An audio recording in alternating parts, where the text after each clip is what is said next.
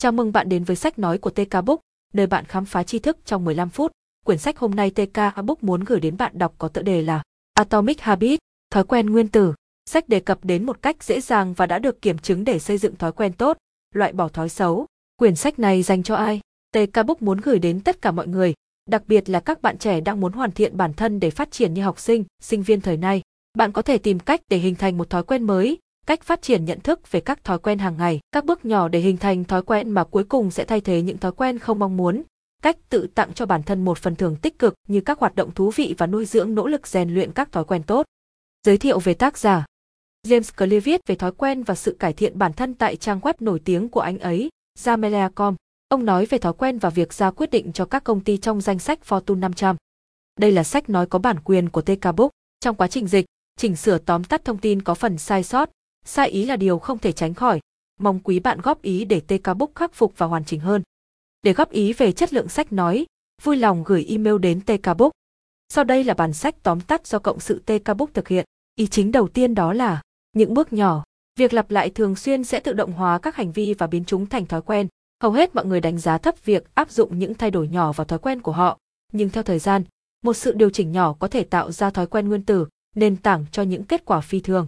Những thói quen nguyên tử này hoạt động như một phần của hệ thống có phương pháp giúp bạn đạt được tiến bộ tốt hơn là chỉ đặt ra mục tiêu mà không vạch ra quy trình để đạt được mục tiêu đó. Các thói quen nguyên tử liên kết với nhau giống như các khối xây dựng để tạo ra sự thích nghi đáng kể đối với hành vi của bạn. Để đạt được kết quả lâu dài đòi hỏi phải thiết lập một con đường cho sự thay đổi vĩnh viễn. Thói quen hình thành dựa trên tần suất, không phải thời gian. Hành động của một người phát sinh từ hệ thống niềm tin dựa trên một tập hợp các giả định hình thành nên danh tính của người đó. Thông thường, các cá nhân cố gắng thay đổi thói quen của họ bằng cách liệt kê những gì họ muốn, do đó tạo ra một mục tiêu dựa trên kết quả. Một giải pháp thay thế cho cách tiếp cận này tập trung vào người mà người đó muốn trở thành bằng cách tạo ra thói quen dựa trên danh tính. Ví dụ, những người tự hào về các kỹ năng thể thao của họ sẽ thực hiện các thói quen liên quan đến việc duy trì khả năng thể chất và bản sắc của họ như một vận động viên. Với ý chính thứ hai ta có đó chính là thay đổi thói quen. Để thay đổi một thói quen, trước tiên hãy xác định những niềm tin cơ bản đã tạo ra nó. Vì hành vi phản ánh danh tính của một người, nên việc thay đổi hành vi hoặc thói quen một cách lâu dài đòi hỏi phải đảm bảo sự thay đổi đó phù hợp với danh tính của bạn. Bạn có thể thấy nguồn gốc xa xưa của mối quan hệ giữa bản sắc và thói quen trong bản dịch tiếng Latin của bản sắc là sự tồn tại lặp đi lặp lại.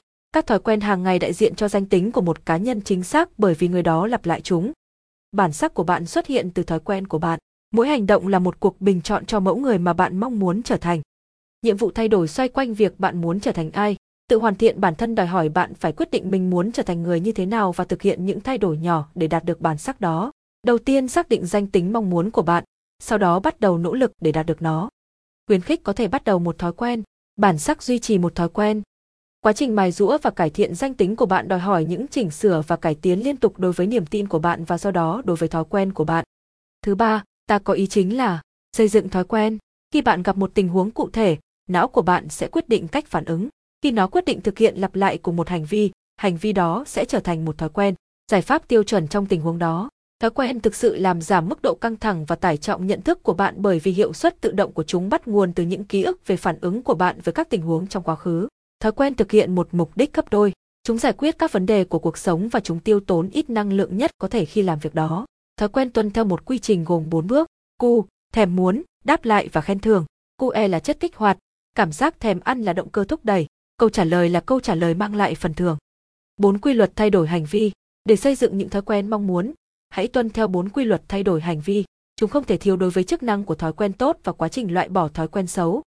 Luật đầu tiên, làm cho nó rõ ràng, bộ não hoạt động bằng cách liên tục hấp thụ thông tin và phân tích nó. Hoạt động của nó chạy theo phương thức văn thư, làm nổi bật các mục thích hợp và loại bỏ những mục không liên quan. Bộ não cũng ghi nhận những trải nghiệm lặp đi lặp lại, lập danh mục chúng để sử dụng trong tương lai. Thông qua thực hành, nó nhận ra các tín hiệu bắt đầu các mẫu nhất định. Sau đó, trải nghiệm lặp đi lặp lại lên đến đỉnh điểm thành thói quen, bởi vì não bộ xác định một tình huống lặp lại và phản ứng theo cách chuẩn hóa. Để não có thể thay đổi một hành động tự động, trước tiên nó cần phải nâng cao mức độ ý thức của mình về hành động đó. Hãy thử chỉ tay và gọi. Trước khi thực hiện một hành động, hãy diễn đạt kết quả dự đoán của hành động đó. Nghe về hậu quả của một thói quen tốt hay xấu đòi hỏi não phải suy nghĩ về hành vi của bạn và giúp bạn thay đổi nó. Xếp chồng thói quen là một chiến thuật hiệu quả khác để điều chỉnh hành vi. Chiến lược này kết hợp thói quen mới với thói quen hiện tại. Để có kết quả tích cực, hãy chọn một thời điểm cụ thể để chèn một mẫu mới vào một thói quen đã thiết lập. Trên thực tế, xếp chồng thói quen tạo ra hiệu ứng dây chuyền bằng cách liên kết từng thói quen nhỏ mới với nhau. Thói quen giống như lối vào đường cao tốc, chúng dẫn bạn xuống một con đường và trước khi bạn biết điều đó, bạn đang tăng tốc cho hành vi tiếp theo. Môi trường của bạn cung cấp bối cảnh xung quanh thói quen của bạn. Các thiết lập ổn định thúc đẩy sự hình thành và thay đổi thói quen. Mỗi thói quen được bắt đầu bởi một dấu hiệu và được ban hành trong những điều kiện nhất định. Để loại bỏ một thói quen xấu, hãy loại bỏ những dấu hiệu kích hoạt nó. Tránh cám dỗ thì dễ hơn là chống lại nó. Nhiều dấu hiệu thúc đẩy các hành vi chiếm ưu thế hơn và các dấu hiệu trực quan, trắng trợn nhất kích hoạt sự thay đổi hành vi lớn nhất. Phản ứng này là tự nhiên bởi vì con người phản ứng mạnh mẽ nhất với lựa chọn rõ ràng nhất của họ. Các tín hiệu hình thành thói quen tích cực trong môi trường của bạn cần phải lớn và rõ ràng để ảnh hưởng đến các mô hình của bạn. Trong khi một tín hiệu duy nhất có thể đủ để kích hoạt một hành vi ban đầu, toàn bộ ngữ cảnh cuối cùng có thể biến thành một tín hiệu, xây dựng thói quen mới trong môi trường mới để ngăn chặn các tín hiệu đã biết can thiệp. Luật thứ hai, làm cho nó trở nên hấp dẫn. Khi bạn cảm thấy thích thú, hệ thống khen thưởng của não sẽ giải phóng dopamine. Bạn có khả năng lặp lại một trải nghiệm bổ ích. Tuy nhiên, khi bạn lặp lại một hành vi nào đó mà bạn cảm thấy dễ chịu, việc giải phóng dopamine đã xảy ra khi bạn chỉ mong đợi phần thưởng. Do đó, kỳ vọng tự nó trở thành phần thưởng. Đó là lý do tại sao bạn sẽ dễ dàng hình thành thói quen hơn nếu một cơ hội hấp dẫn. Sau đó, thói quen biến thành một vòng phản hồi dopamine điều khiển. Để tăng tính hấp dẫn của một thói quen, hãy ghép một hoạt động bạn muốn làm với một hoạt động bạn cần làm. Đây được gọi là gói cám dỗ. Mong muốn là động cơ thúc đẩy hành vi. Nền văn hóa mà bạn thuộc về quyết định sức hấp dẫn của các hành vi. Con người cố gắng hòa nhập với những người khác trong bầy đàn của họ để kiếm được sự chấp thuận, tôn trọng và khen ngợi. Họ bắt chước các nhóm xã hội, đặc biệt là những người thân cận, như gia đình và bạn bè.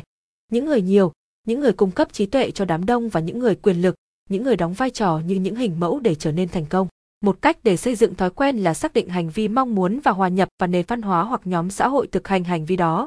Bằng cách làm này, bạn nắm lấy khái niệm rằng danh tính được chia sẻ củng cố một cá nhân.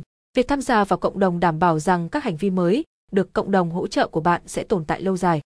Các hành vi hoạt động ở hai cấp độ hoạt động, chúng thỏa mãn cảm giác thèm muốn bề mặt hoặc bề ngoài hoặc chúng giải quyết các động cơ tiềm ẩn hoặc sâu xa. những thói quen của bạn là biểu hiện của một mục đích thiết yếu bắt nguồn từ những ham muốn xa xưa. Cảm xúc và cảm xúc có thể thay đổi các tín hiệu kích hoạt thói quen, vì vậy cảm giác của bạn về một tình huống nhất định là rất quan trọng. Luật thứ ba, làm cho nó dễ dàng. Thói quen là một hành vi lặp đi lặp lại mà bạn thực hiện thường xuyên để nó trở thành tự động. Một người lặp lại một hành động càng thường xuyên thì hành động đó càng trở nên tự động hơn. Quá trình này được thực hiện bằng cách tăng cường các kết nối giữa các tế bào thần kinh, tức là những thay đổi vật lý trong não. Các nhà khoa học thần kinh gọi sự tăng cường bền bỉ của các khớp thần kinh do các mô hình hoạt động hiện tại là tiềm năng lâu dài. Tính tự động có nghĩa là một cá nhân thực hiện một hành vi mà không cần suy nghĩ, thực hiện nhận thức về nó. Bởi vì não bộ tìm cách bảo tồn năng lượng, nó sẽ chọn các phương án đòi hỏi ít nỗ lực nhất. Do đó, để có được một hành vi mới, bạn nên chọn con đường ít phản kháng nhất. Một cách để đánh lừa bộ não và một thói quen mới là kết hợp hoạt động mong muốn và một thói quen đã được thiết lập sẵn. Việc học của bạn có hiệu quả khi bạn thực hành, hành động thay vì chỉ lập kế hoạch. Bạn cần phải chuyển động. Bạn chỉ có thể cải thiện một thói quen sau khi nó được thiết lập. Để thiết lập một thói quen mới, hãy bắt đầu từ việc nhỏ, tham gia vào hoạt động có liên quan chỉ trong 2 phút. Việc hiển thị này giúp nghi thức hóa sự khởi đầu của một quá trình. Khi bạn bắt đầu, bạn sẽ dễ dàng tập trung và thực hiện một thói quen hơn. Để phá bỏ một thói quen xấu, làm cho nó khó thực hiện hơn, tăng ma sát mà bạn trải qua khi thực hiện nó. Sử dụng người trợ giúp hoặc thiết bị cam kết để điều chỉnh các lựa chọn hiện tại của bạn nhằm ảnh hưởng đến hành vi trong tương lai của bạn. Ví dụ, trả trước cho một buổi tập yoga có nghĩa là bạn phải cam kết tham gia buổi học đó. Những thiết bị như vậy giúp bạn tận dụng và hiện thực hóa ý định tốt của mình. Chúng khiến bạn khó chọn ra một thói quen xấu hơn và chúng mở đường cho những thói quen tốt phát triển. Đôi khi thành công không phải là việc tạo ra những thói quen tốt dễ dàng mà nhiều hơn là việc biến những thói quen xấu trở nên khó khăn hơn. Công nghệ có thể hoạt động như một người bạn trợ giúp. Ví dụ, để giúp bạn tập trung vào các nhiệm vụ quan trọng và không bị phân tâm bởi các hoạt động liên quan đến mạng xã hội, hãy xóa các ứng dụng mạng xã hội hoặc đặt lại mật khẩu của chúng để khiến bạn khó sử dụng lại chúng hơn. Luật thứ tư, làm cho nó hài lòng. Thay đổi hành vi hoạt động thông qua việc lặp lại hành vi được khen thưởng ngay lập tức và bằng cách tránh hành vi bị trừng phạt ngay lập tức. Bộ não khao khát thành công nhanh chóng, ngay cả trong những bước nhỏ. Nó phát triển để coi trọng và ưu tiên hiện tại hơn tương lai. Thói quen thay đổi khi mọi người thấy các lựa chọn thay thế hấp dẫn, dễ dàng và rõ ràng. Chọn phần thưởng củng cố thói quen phù hợp với danh tính của bạn. Sự lựa chọn như vậy củng cố cá tính của bạn, làm cho hoạt động thú vị và dẫn đến kết quả lâu dài.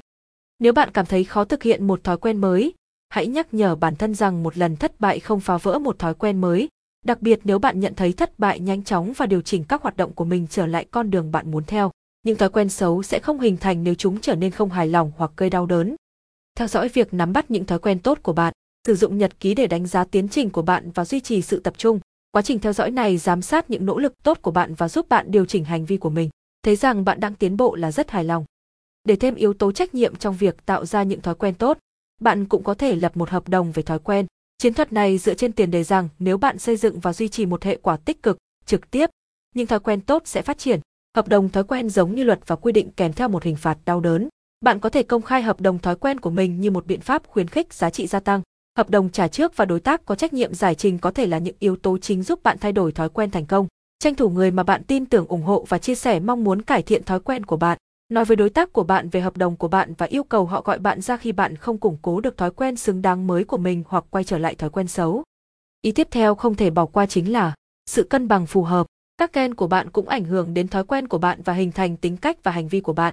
Đánh giá của bạn về khả năng vốn có của bạn đóng một vai trò quan trọng. Lựa chọn những thói quen bổ sung cho tính cách của bạn cũng giúp tăng cường khả năng đạt được sự thay đổi của bạn. Để giúp đảm bảo sự thành công của bạn, hãy tham gia vào các hoạt động phù hợp với khả năng bẩm sinh, thiên hướng hoặc trình độ năng lực của bạn.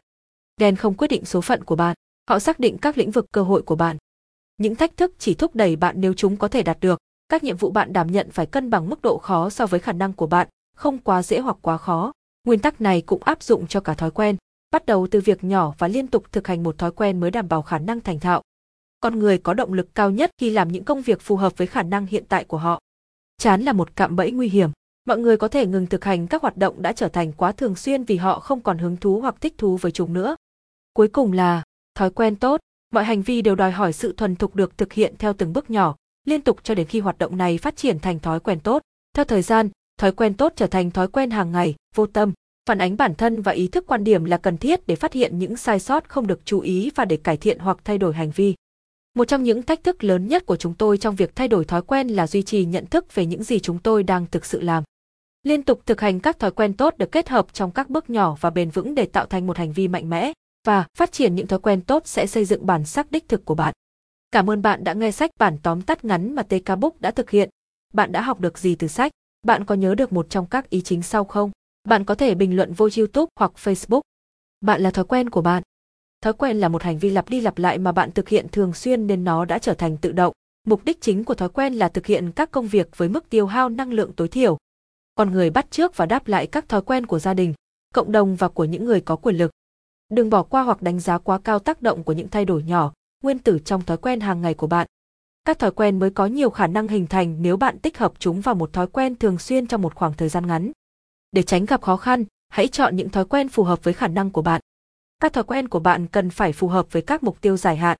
Để tạo ra một thói quen tốt, trước tiên hãy nhận thức về những thói quen hiện có của bạn và chuẩn bị những cơ sở để hình thành những thói quen tốt. Làm cho một hoạt động trở nên hấp dẫn để tăng cơ hội bạn sẽ theo đuổi nó, đảm bảo rằng nó làm hài lòng bạn.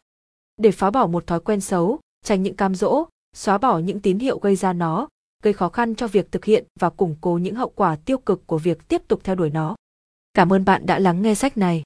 Sách được cộng sự TK Book dịch ra từ sách nước ngoài và được rút gọn lại theo cách nghĩ của TK Book và dùng phần mềm ghi âm lại bằng ngôn ngữ tiếng Việt cho người Việt Nam nghe hiểu ý chính của sách trong vòng 15 phút và áp dụng. Đây là sách nói có bản quyền của TK Book. Trong quá trình dịch, chỉnh sửa tóm tắt thông tin có phần sai sót, sai ý là điều không thể tránh khỏi. Mong quý bạn góp ý để TK Book khắc phục và hoàn chỉnh hơn. Để ủng hộ tác giả và nhà xuất bản các bạn có thể mua sách gốc, để ủng hộ TK Book, các bạn có thể mua phần ebook và audio của TK Book với giá chỉ 15.000 Việt Nam đồng.